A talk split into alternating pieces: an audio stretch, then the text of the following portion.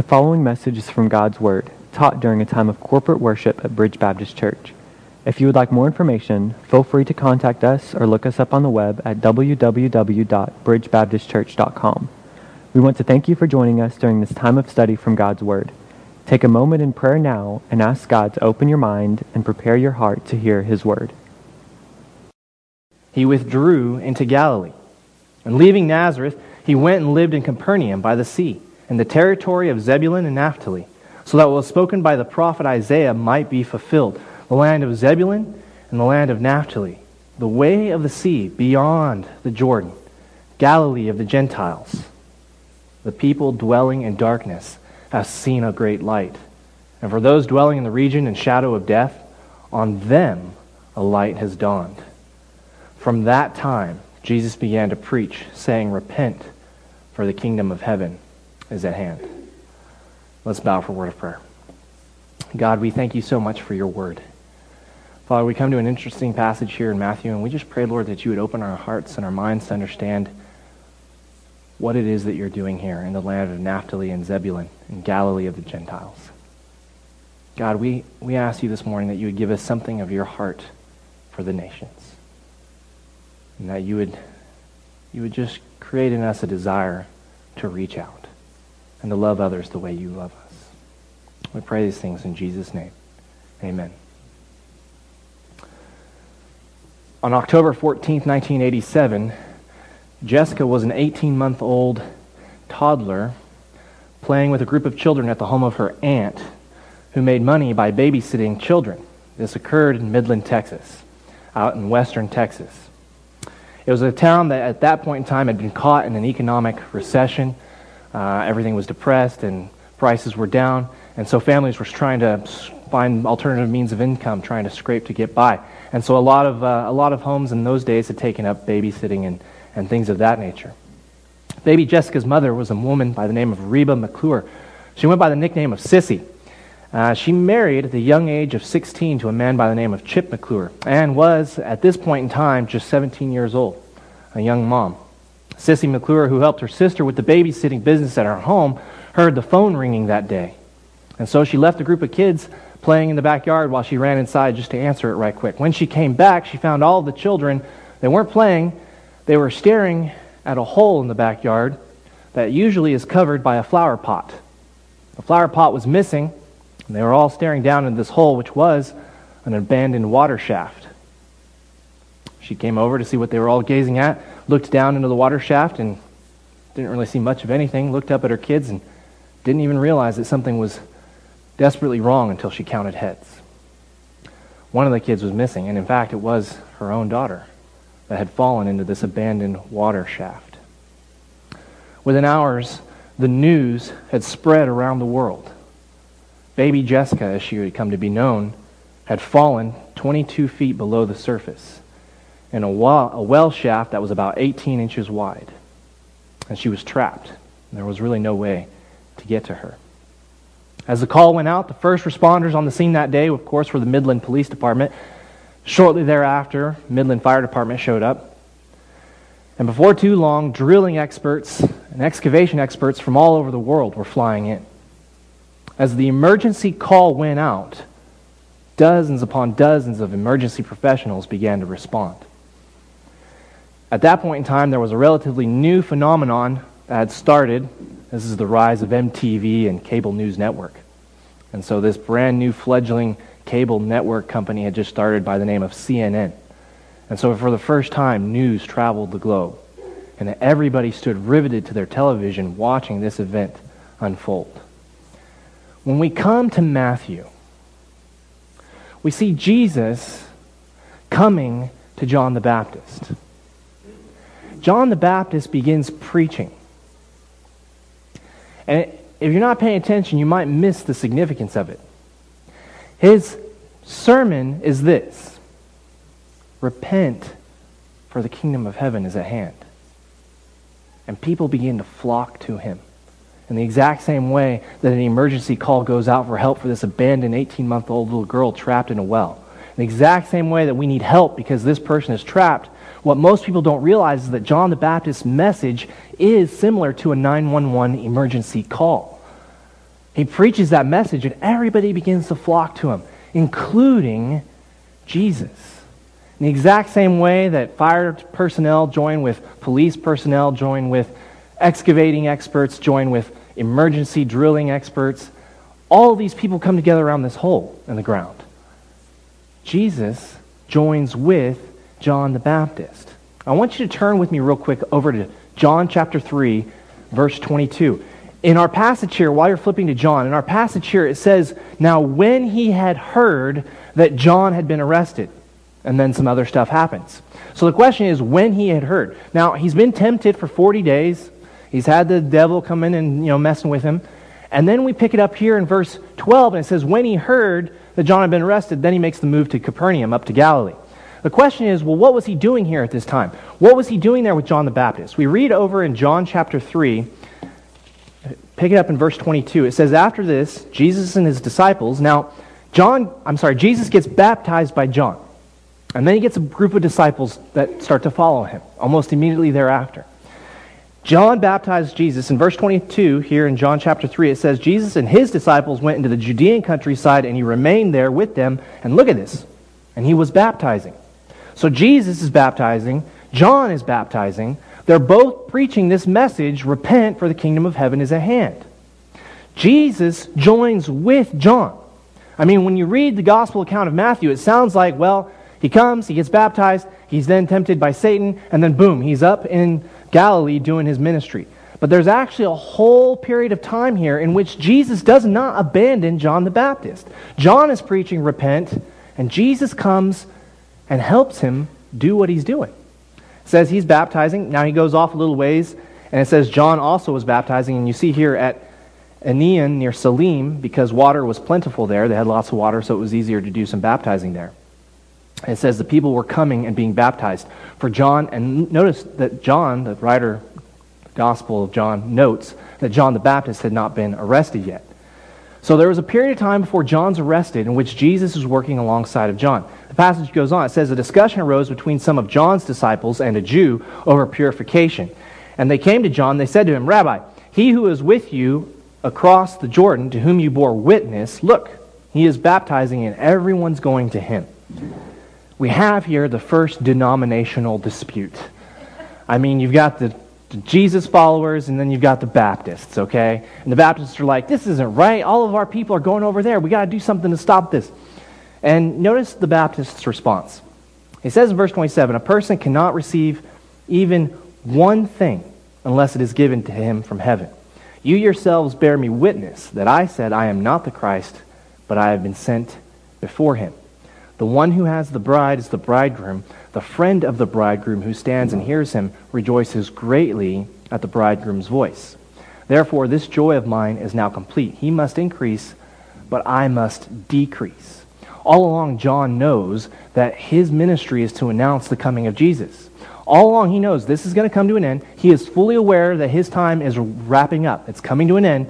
But in the meantime, him and Jesus, they're actually doing the exact same ministry. And some of the Baptist disciples get upset. They're like, wait a second, he's actually stealing people away from you. So they're working together. They're, slightly, they're slightly separated by a geographical, a, a short space. They're in slightly different regions. But they're basically in the same area of Israel. And they're doing all this together. And John's like, that's okay. He must increase, but I must decrease. Now look at verse 31. It says, He who comes from above all, he who is, uh, who is of the earth, belongs to the earth and speaks in an earthly way. He who comes from above is above all. He bears witness to what he has seen and heard, yet no one receives his testimony. Whoever receives his testimony sets the seal to this, that God is true. For he whom God has sent utters the words of God, for he gives the Spirit without measure. The Father loves the Son and has given all things into his hand. Whoever believes in the Son has eternal life. Whoever does not obey the Son shall not see life, but the wrath of God remains on him. Now, when Jesus learned, chapter 4, verse 1, when Jesus learned that the Pharisees had heard that Jesus was making and baptizing more disciples than John, although Jesus himself did not baptize, but only his disciples, he left Judea and departed again for Galilee. And then he had to pass through Samaria. So, John the Baptist says, repent. Jesus, all the way up in Nazareth, hears that and comes and joins with the Baptist. he hears this call. Now, Jesus doesn't have anything that he needs to repent from. He's sinless, he's perfect. So you see this call, there's two elements to it. There's the first aspect, which is repent. Then there's the second aspect of it, which is for the kingdom of heaven is at hand. Jesus is hearing the message of the kingdom of heaven. He's hearing the message of repentance. Now, he himself doesn't need to repent, but Jesus is the one that is going to usher in the kingdom of heaven. So he hears this call, and he knows, okay, it's my time. He gets up one morning, kisses his mom goodbye. His mom says, Have a good day at work. He says, Oh, I'm not going to the carpentry shop today. Got other things I got to take care of.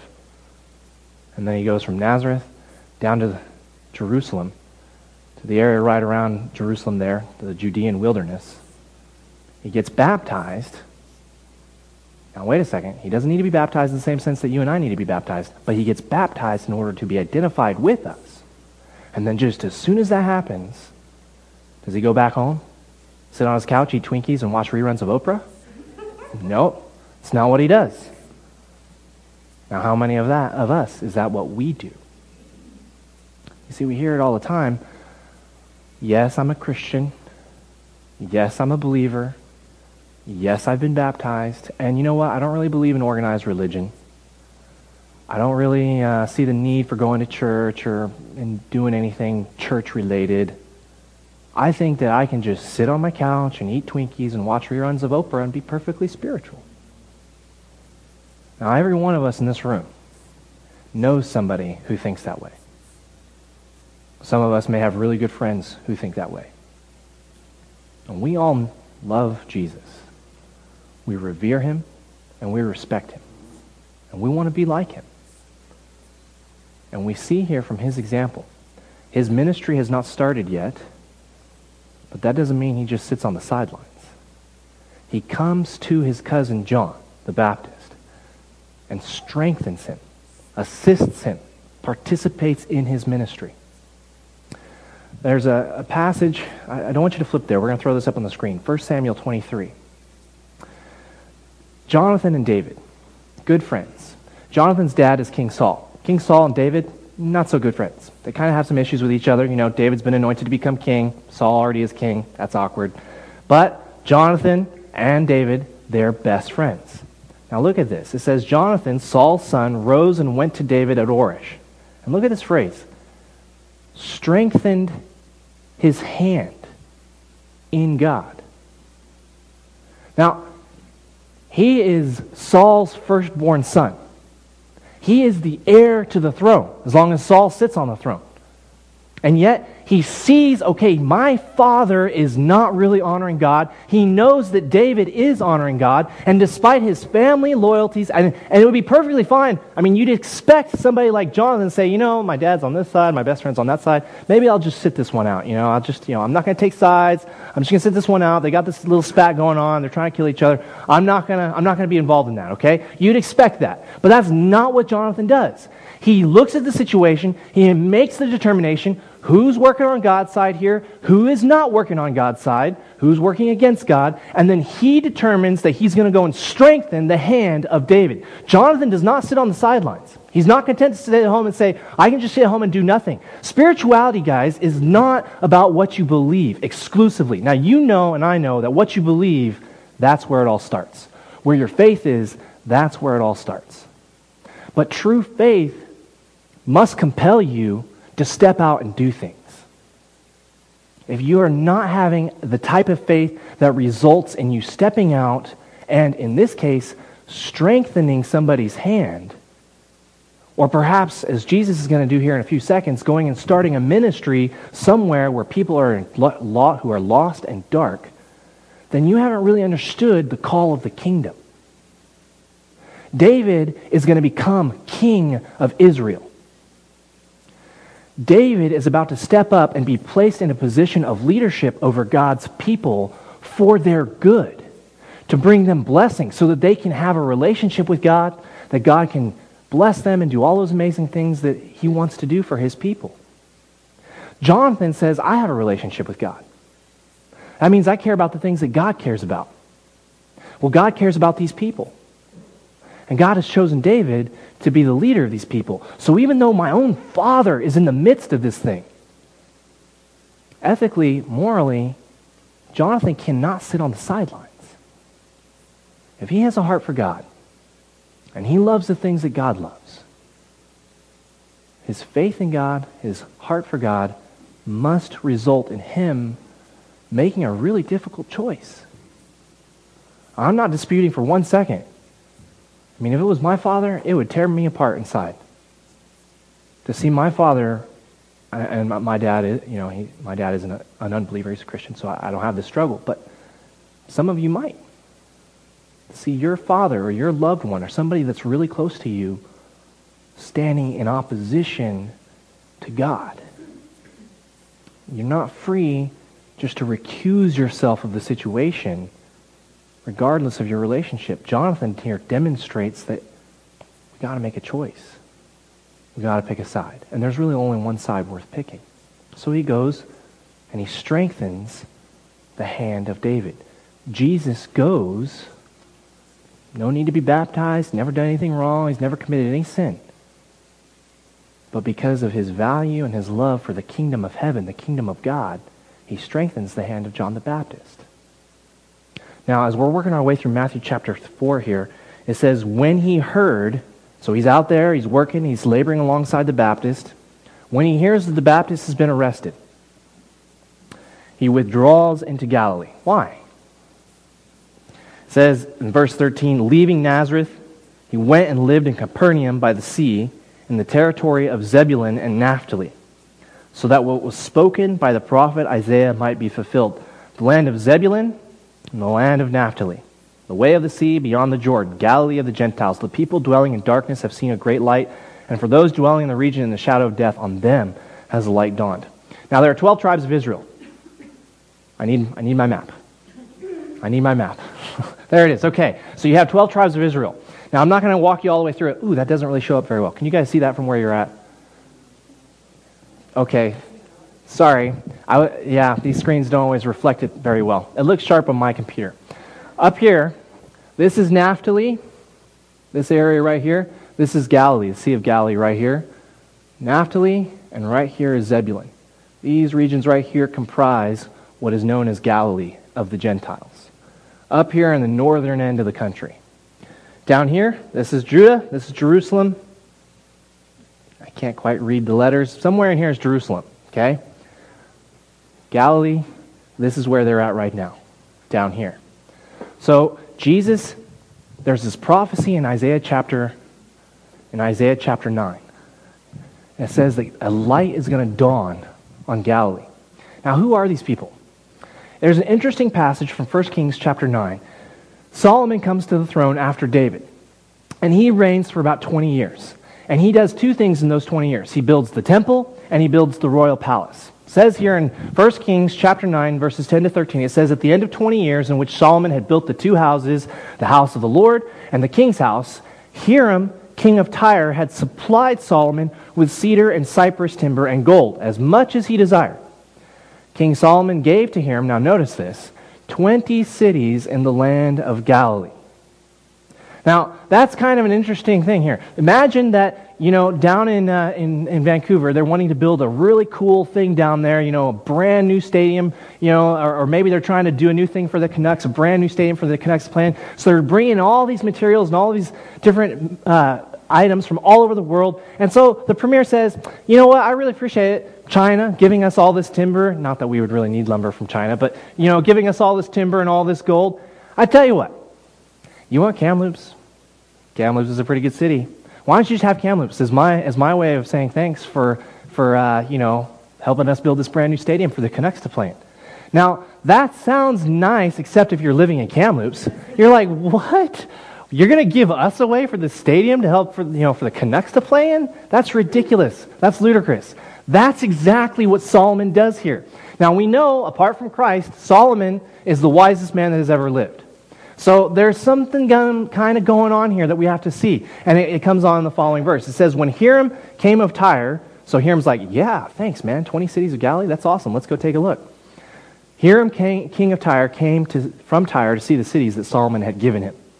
They did not please him. He didn't like what he saw. Therefore, he said, What kind of cities are these that you are giving me, brother? So they are called the land of Cabul to this day. Cabul, the land that nobody wants. Isn't that awesome? It would be like, hey, take Kamloops. And they come, they take a look around, they're like, yeah, that's okay. Uh, uh, you know, just keep the gold, keep the lumber, keep the timber. I, I don't really need this city. It, you know, it, that's okay. You know, it, it's like, you know, what's going on here in this place? Why do people not want to have this region? I mean, Solomon, he's willing to trade them for the gold and the timber for building the palace and the temple. Tyre, king of Tyre, comes down, Hiram. Yeah, no, I don't want him either. Nobody really wants this place. To put it not too pointedly, I'm from Texas, so I'm new to Canadian politics. It's kind of like that whole thing with Quebec. Is it not? I mean, um, they don't really want to be a part of Canada, from what I gather. At least, at least let me let me back up here. There's a faction of people within Quebec. Maybe not all, not all of Quebec, but there's a faction of people within Quebec who really don't want to be a part of Canada. And that tends to irk the rest of Canada, right? I mean, I'm sure some of you in here might have some strong feelings about this. You're like, yeah, well, fine. If you don't want to be a part of us, good riddance. We don't want you. I mean, that's kind of insulting to sit there and say, oh, well, we, we want to be our own people and we don't want to have anything to do with you.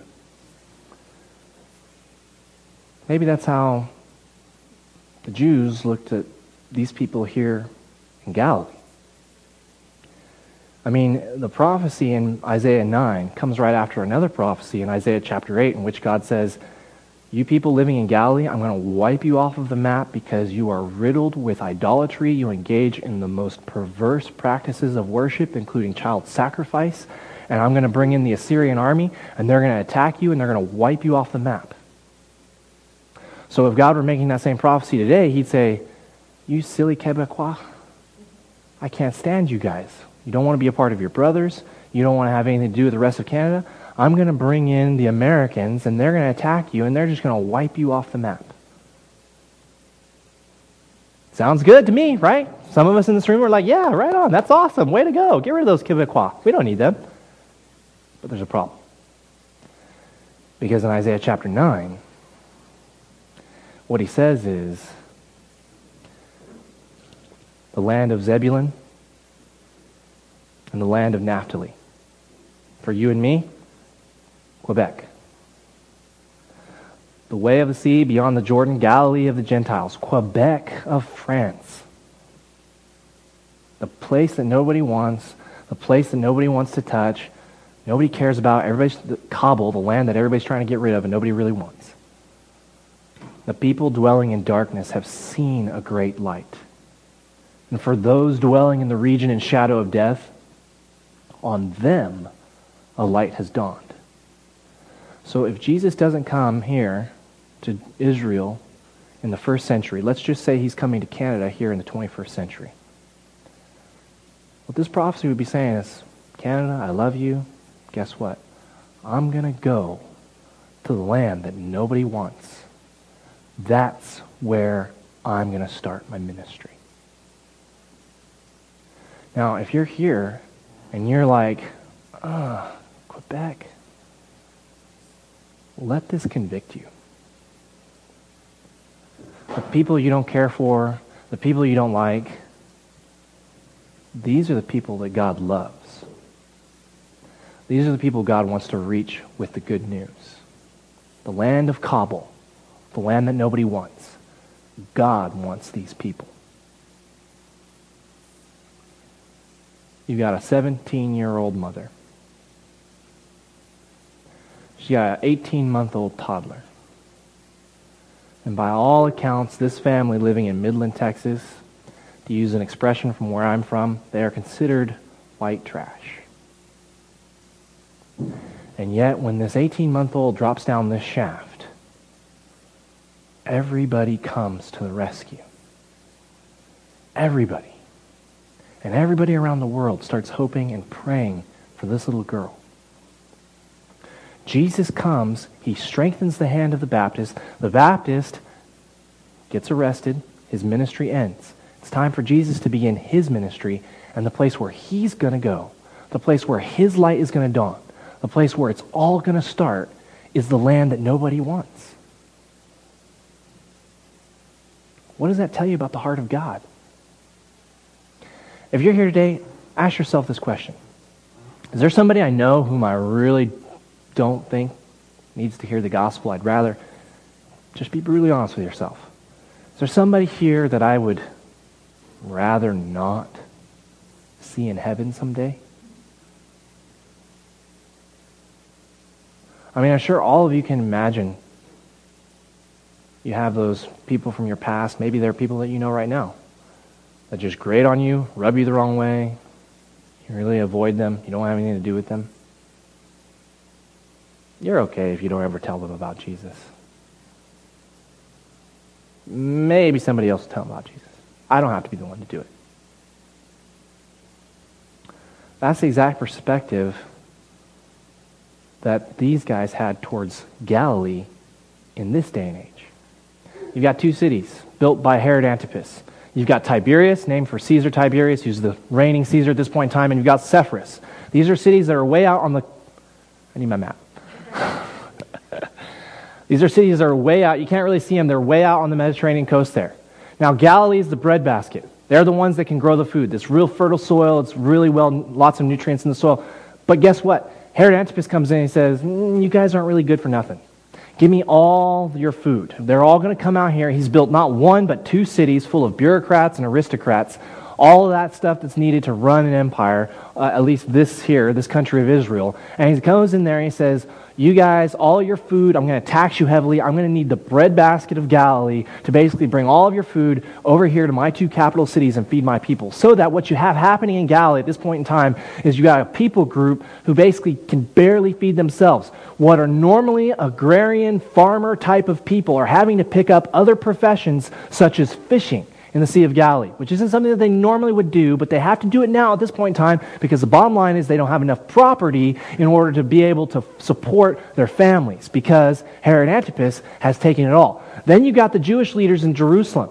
Okay? These are also the upper class, aristocrat kind of elite. They view all the world through this prism that if God, if you're being blessed and you've got lots of material things going on in your life, then God loves you. So God loves us because we're the aristocrats and we sit at the top of this whole food chain. We are the rulers in the temple. They look at the city of Galilee, a city which historically, because going back all the way to when Assyrian first invaded, this is a region that's engaged in basically the most vile, most rank type of idolatry. Not only that, but King Solomon didn't even want him. Not only did King Solomon not even want him, but King Tyre didn't even want it. The king from Tyre, Hiram, he didn't even want him. So they're looking at this city. They see Herod Antipas going there. He's like, Yeah, I just want all your food. So they see people stuck in poverty who have a bad past. And guess what? The religious leaders, they look at Galilee through their prism that if you're blessed, God loves you. And if things are going bad and you're struggling economically and you're under economic hardship, then God doesn't love you. They look at Galilee and they say, You know what? God must not love those people.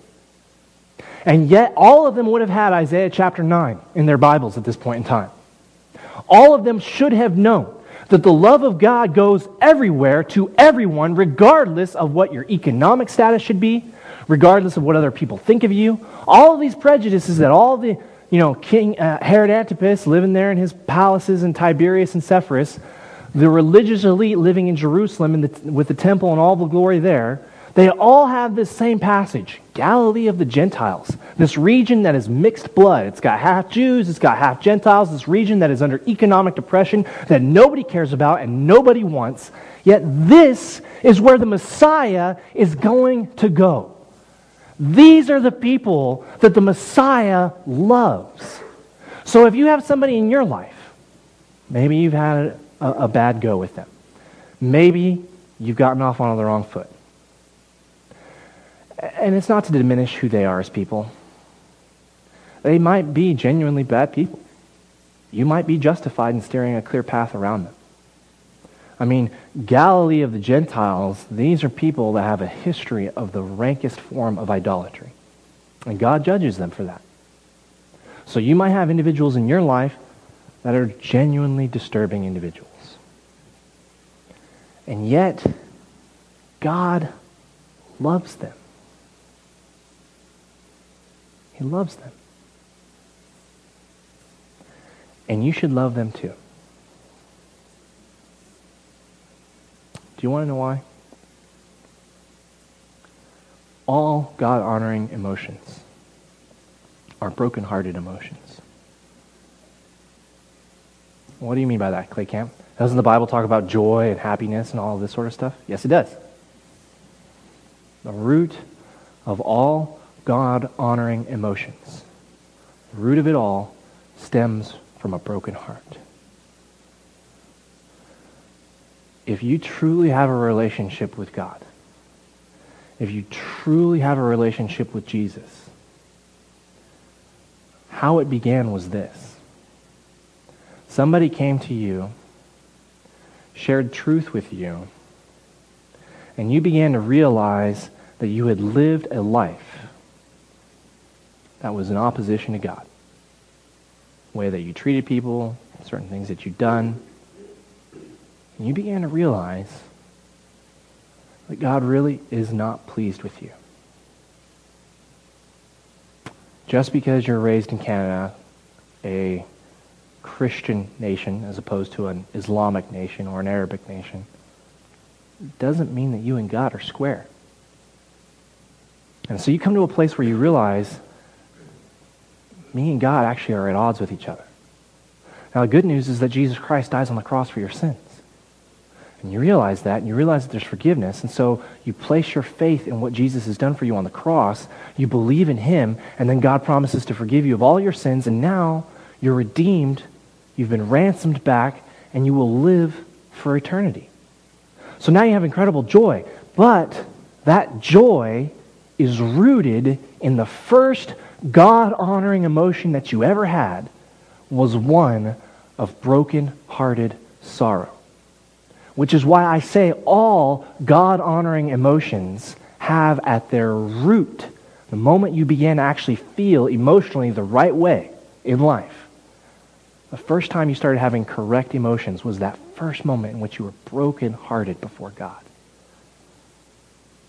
You know what it's like to be trapped 22 feet down pinned in a well shaft with no hope. You know what it's like to be in darkness and despair. You know what it's like to be lost. And you have felt the thrill of salvation. If that is the beginning of God honoring emotions, then you will also feel a need to see other people saved. You see, there's humility, and everybody who has a relationship with God starts off at a place of humility. Then there's arrogance, and there's pride. says, I'm good, I'm saved, it's all worked out for me, I could care less about everybody else. Now, I know that Christians sometimes slip backwards into inappropriate ways of thinking and feeling. But if you're there too long with that arrogant kind of disposition, which you say, I don't need to strengthen another man's hand, I don't need to do anything with the church, I don't need to do anything to take the gospel to the nations, I'm okay, I'm going to sit at home on my couch with my Twinkies and my reruns of Oprah. If that's you, and that can look like a lot of different things, like I'm going to spend all my time going out on three day weekends camping. I'm going to spend all my time quadding and snowmobiling. It's all about me and my joy and getting my pleasure out of life. If that's your perspective, then I don't think you have fully understood what it is to be trapped in a well. Would any man in here or any woman in here walking down the street, supposing they came across a sewer drain that was uncovered and they heard somebody crying for help within it, which of you in here would just walk past and not try to do something for the person down that hole. I don't think there's anybody in here that wouldn't try to do something. And yet, that's the spiritual reality that we face in Canada. Did you know the Quebecois are the largest, lostest, most unreached people group in North America? Not First Nations, Quebecois. These are the people who are the least churched per capita. These are the people dwelling in the darkest of places. These are the people who are the most desperate. And we, all of us, too often tend to look at them with disdain when we should look at them with compassion as the people who need God the most. And that applies to people you know in your own personal lives. People who may just live right down the street from you. People who may live in your home with you. They all need God. And if you just kind of turn a blind eye to that, it is no different. It is no different than turning a blind eye to an 18-month-old toddler trapped 20 feet, 22 feet down in a well who's going to die down there unless you get to her. From God's perspective, you're guilty of the same crime. So Jesus goes to the place where nobody wants to go to save the people that nobody wants to see saved. And how does he do it? What's his methodology? Repent. Ah, oh, that stings, doesn't it? Nobody wants to hear that. the example that Christ gives us is not go be friends with them first. The example that Christ gives us is not, you know, go into their community and build them a nice recreational center and do nice things in the community and host a bunch of children's clubs and uh, you know, try to invite people out to, you know, kids club and, and make friends with their parents and then share the gospel with them. That is not the approach that Jesus takes. His approach is these people are trapped, they're desperate, they need God now. What's his approach? He preaches. What does the word mean? It means he stands up and with his mouth he issues a proclamation. And what does he say? Repent. That's pretty well in your face. Spiritually speaking, they are trapped in a hole. They don't see it because they're trapped in the hole. They've been in the hole their whole lives. They've never known anything but the hole. But he comes and he confronts them with the bold truth. This is the truth. Basically, there is a God, there is a kingdom. You've been living your whole life in complete rebellion against him. Change your mind. That's what he says. The Greek word for repent here is metanoeo. Noeo means mind or thinking or intellect, and meta, the prefix on the front of that, basically means change or move. In other words, change your mind or move your thinking in a different direction. The way you've always looked at life, stop looking at it that way. So basically, Jesus' approach is when he goes up to this land of Galilee, the land of Cabul, the land nobody wants, goes in there, he says, Hey, stop doing what you're doing. Stop thinking what you're thinking. Stop looking at the world the way you've always looked at the world. Don't do that anymore. Why?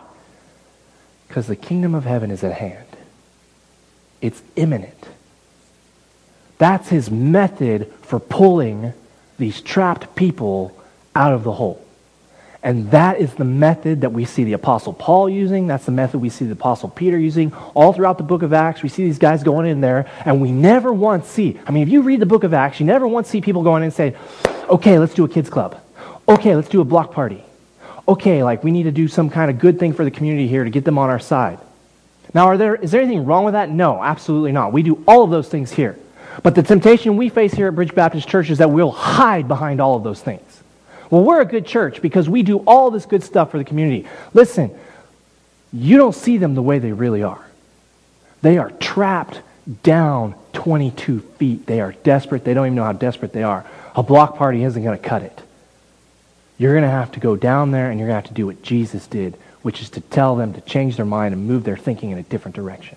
And that's confrontational. It is. There's no way around it.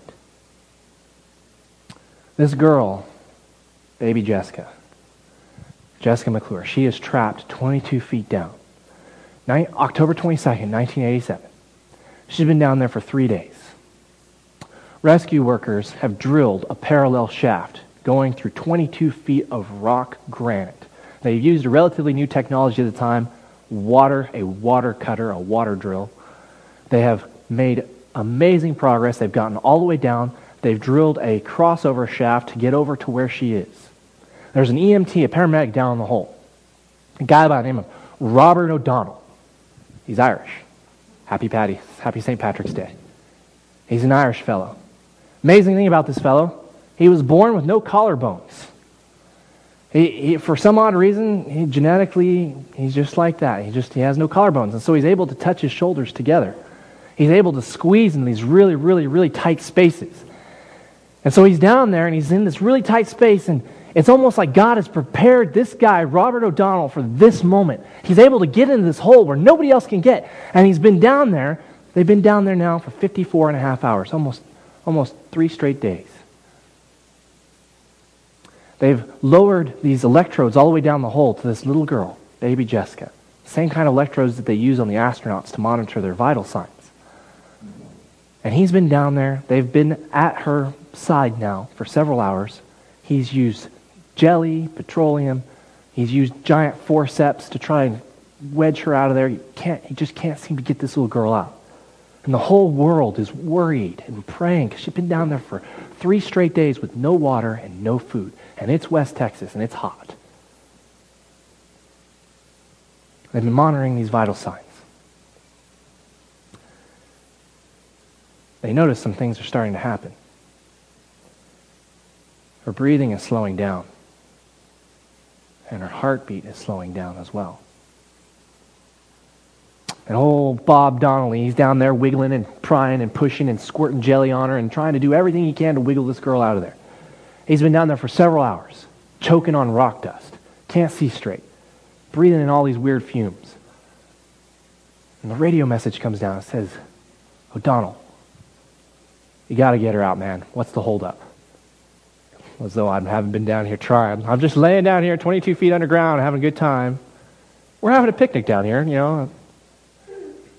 So he radios back and he's frustrated and he cough, he's coughing on the fumes and he's coughing on the dust and he says, half choking, half yelling, I'm doing everything I can. The frustration is palpable. The doctor gets on the radio and he says, It's okay, it's okay, O'Donnell. I, I, we know you're working, you're doing your best, you know, trying to calm him down. He says, um, We're losing her. You've been down there for four hours now. If she doesn't come out soon, you're going to watch her die right in front of you. So he keeps tugging, he keeps pulling. Another 10, 20 minutes goes by. Radio's back. He's like, We're going to have to bring the water drill back down here. We're going to have to do something. I just can't get her out of this hole. She's just lodged in there too tight. The doctor gets on the radio and says, We don't have time for that. He says, O'Donnell, you might have to break her in order to save her. That's all he said. You might have to break her in order to save her. Literally throwing forceps and jelly to the wind. O'Donnell takes one last look at baby Jessica. He can just see her there in the hole. It's dark. The emergency light doesn't quite show everything. There's, there's all kinds of dust in the air, rock dust. He reaches in with one hand, he grabs something, he doesn't know what he grabs. He reaches in with the other hand, he grabs another part of her. He's not even sure what he's holding on to. She is lodged with her left leg dangling down the hole, and her right leg is pushed up against the side of the 18 inch shaft to where her foot is right next to her face. Her right foot is right next to her face, and her arms are all kind of twisted around. And he reaches in there, he doesn't even know what he's grabbing. And he just yanks for all he's worth. And she comes free. And about five minutes later, baby Jessica is lifted to the surface. She is bloodied. She is broken. A portion of her toe has been torn off. She is missing significant sections of skin from her arms and her legs. She has a significant gash on her forehead, scraped all the way to her skull, all the way down her cheek, a scar that she still has to this day. Despite the fact that she's been broken in the process, she is saved. This is repentance. You've been living your whole life going after certain things, chasing after certain things. And the natural result of that is you are lodged in it so tight. You realize you don't want to be here anymore. But now, how do you get out of it? For God to save you, He's going to have to break you. And it's going to seem painful. There are things that you have that you're going to have to let go of. There are things that you have that you cherish that are not what God wants for you. And have those things ripped away, it's going to hurt. They're so intertwined in who you are, into the fabric of your very being, that as you let those things go, it's going to feel like chunks of your flesh are literally being ripped off of you. Now, baby Jessica came out of that hole that day with a grating and a scraping sound in which a significant chunk of her flesh was left behind. But she's saved. She's saved. To this day, she's married. She's got three kids of her own. She's a healthy woman. No lasting damage. No memory of the event. Doesn't even recall being trapped 22 feet down. Her life is great. That's what God wants to do for you. That's what God wants to do for your neighbors and for the people you don't even really like all that much. That's what he wants to do for everyone. Jesus comes. He strengthens the hand of the Baptist because the kingdom is important. And then when the Baptist runs his course, he goes to the people that nobody wants to go to. And he preaches what sounds painful to us repent. And it is painful. And I'm not diminishing the pain that is involved in repentance. Not at all. I know. I've been there. I've had to repent. I still have to repent of stuff. Every day of my life is a struggle in which I'm trying to say no to the things that kill me and yes to what God wants for me. And I know some, lots of you are there as well. You go through that same thing. And then we come to people who don't know Jesus at all. We're like, I don't want to say repent to this person. And I understand that because you know it's going to tear them apart. But if you want to see them saved, if you want to see them go on to live the life that God really has for them, this word repent sounds an awful lot like what the doctor said to EMT Robert O'Donnell. You might have to break her in order to save her. Bridge Baptist Church. I care deeply for the people that you're neighbors with. I care deeply for your family. I care deeply for your relatives. Doesn't matter how much I love the people in your life, I don't love them even remotely as much as what God does. Now, if we're going to see these people rescued, if we're going to see these people saved, we're going to have to take notes from the great Savior, the guy who knows his business better than anyone. You can look at Jesus as a professional deep hole excavator, a specialist in rescuing people. And when you look at him that way, he brings a message that hurts. But do you think that if there was a better way, that he, the wisest person who's ever lived, the Son of God, the God of the universe, do you think he would have taken a different approach if there was a better approach? Let that truth sink in. Now, do you want to see the people in your life saved?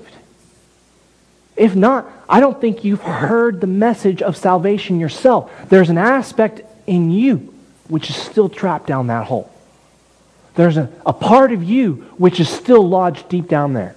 There's a part of you that still has to be broken, and it's this.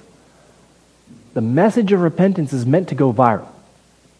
In other words, Jesus hears the message of repent for the kingdom of heaven is at hand. He hears that in Matthew chapter 3, verse 2. He hears John the Baptist. He strengthens the hand of John the Baptist. When John gets arrested, what does he do? Oh, I've got a better way of doing this. No. He himself preaches the same message. His disciples, Acts chapter 2, Peter preaching at Pentecost. Repent and be baptized I mean, it's the same message over and over and over again. It's a message that's meant to go viral. If you want to get those people out of that hole that they're trapped in, you're going to have to preach repentance. There's no other. Do you want to see them saved? And if you do, you might have to break them in order to save them. Let's pray. God, we love you. We thank you, Father, for saving us. We thank you, God, for pulling us out of that pit. God, I pray here this morning, Lord, that you would give us the courage to go down into the wells where nobody wants to go, to go down into the pits where nobody wants to be, to interact with people that don't know you and who are desperately lost and hopelessly trapped and they can't get out. They don't even know how lost and how trapped they are. God, I pray you give us the courage to be fearless, to go those to go into those places, to reach out to those people. God, I pray we would employ the method that you have prescribed. God, I pray we're not arrogant. I pray that we're not mean spirited when we ask people to reconsider changing their worldview, to reevaluate the way they think about you. God, I pray you would help us to strike the right tone of urgency and desperation, knowing that they are lost without you. Lord, I pray that you would show us how to share the message of repentance in love and yet be faithful to you. God, I pray you would help us to have a heart for the people and a desire to use the same method that you used. God, would you convict us today? We ask these things in Jesus' name. We hope that you've been challenged and encouraged by God during our time together in the Scriptures. While it is our purpose to provide sound biblical teaching to all who are interested, our prayer is that you would be involved in a local church of your own, because true spiritual growth cannot occur apart from the fellowship of the church. Thanks for joining us. We look forward to seeing you next time at Bridge Baptist Church.